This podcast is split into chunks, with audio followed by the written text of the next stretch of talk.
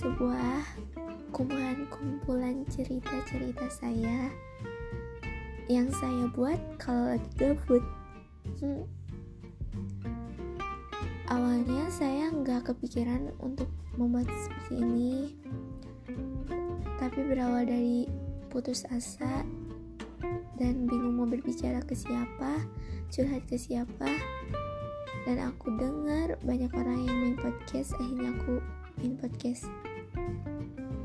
Dan intinya di sini akan banyak-banyak cerita, cerita saya maupun cerita teman-teman saya yang akan saya lakukan di sini.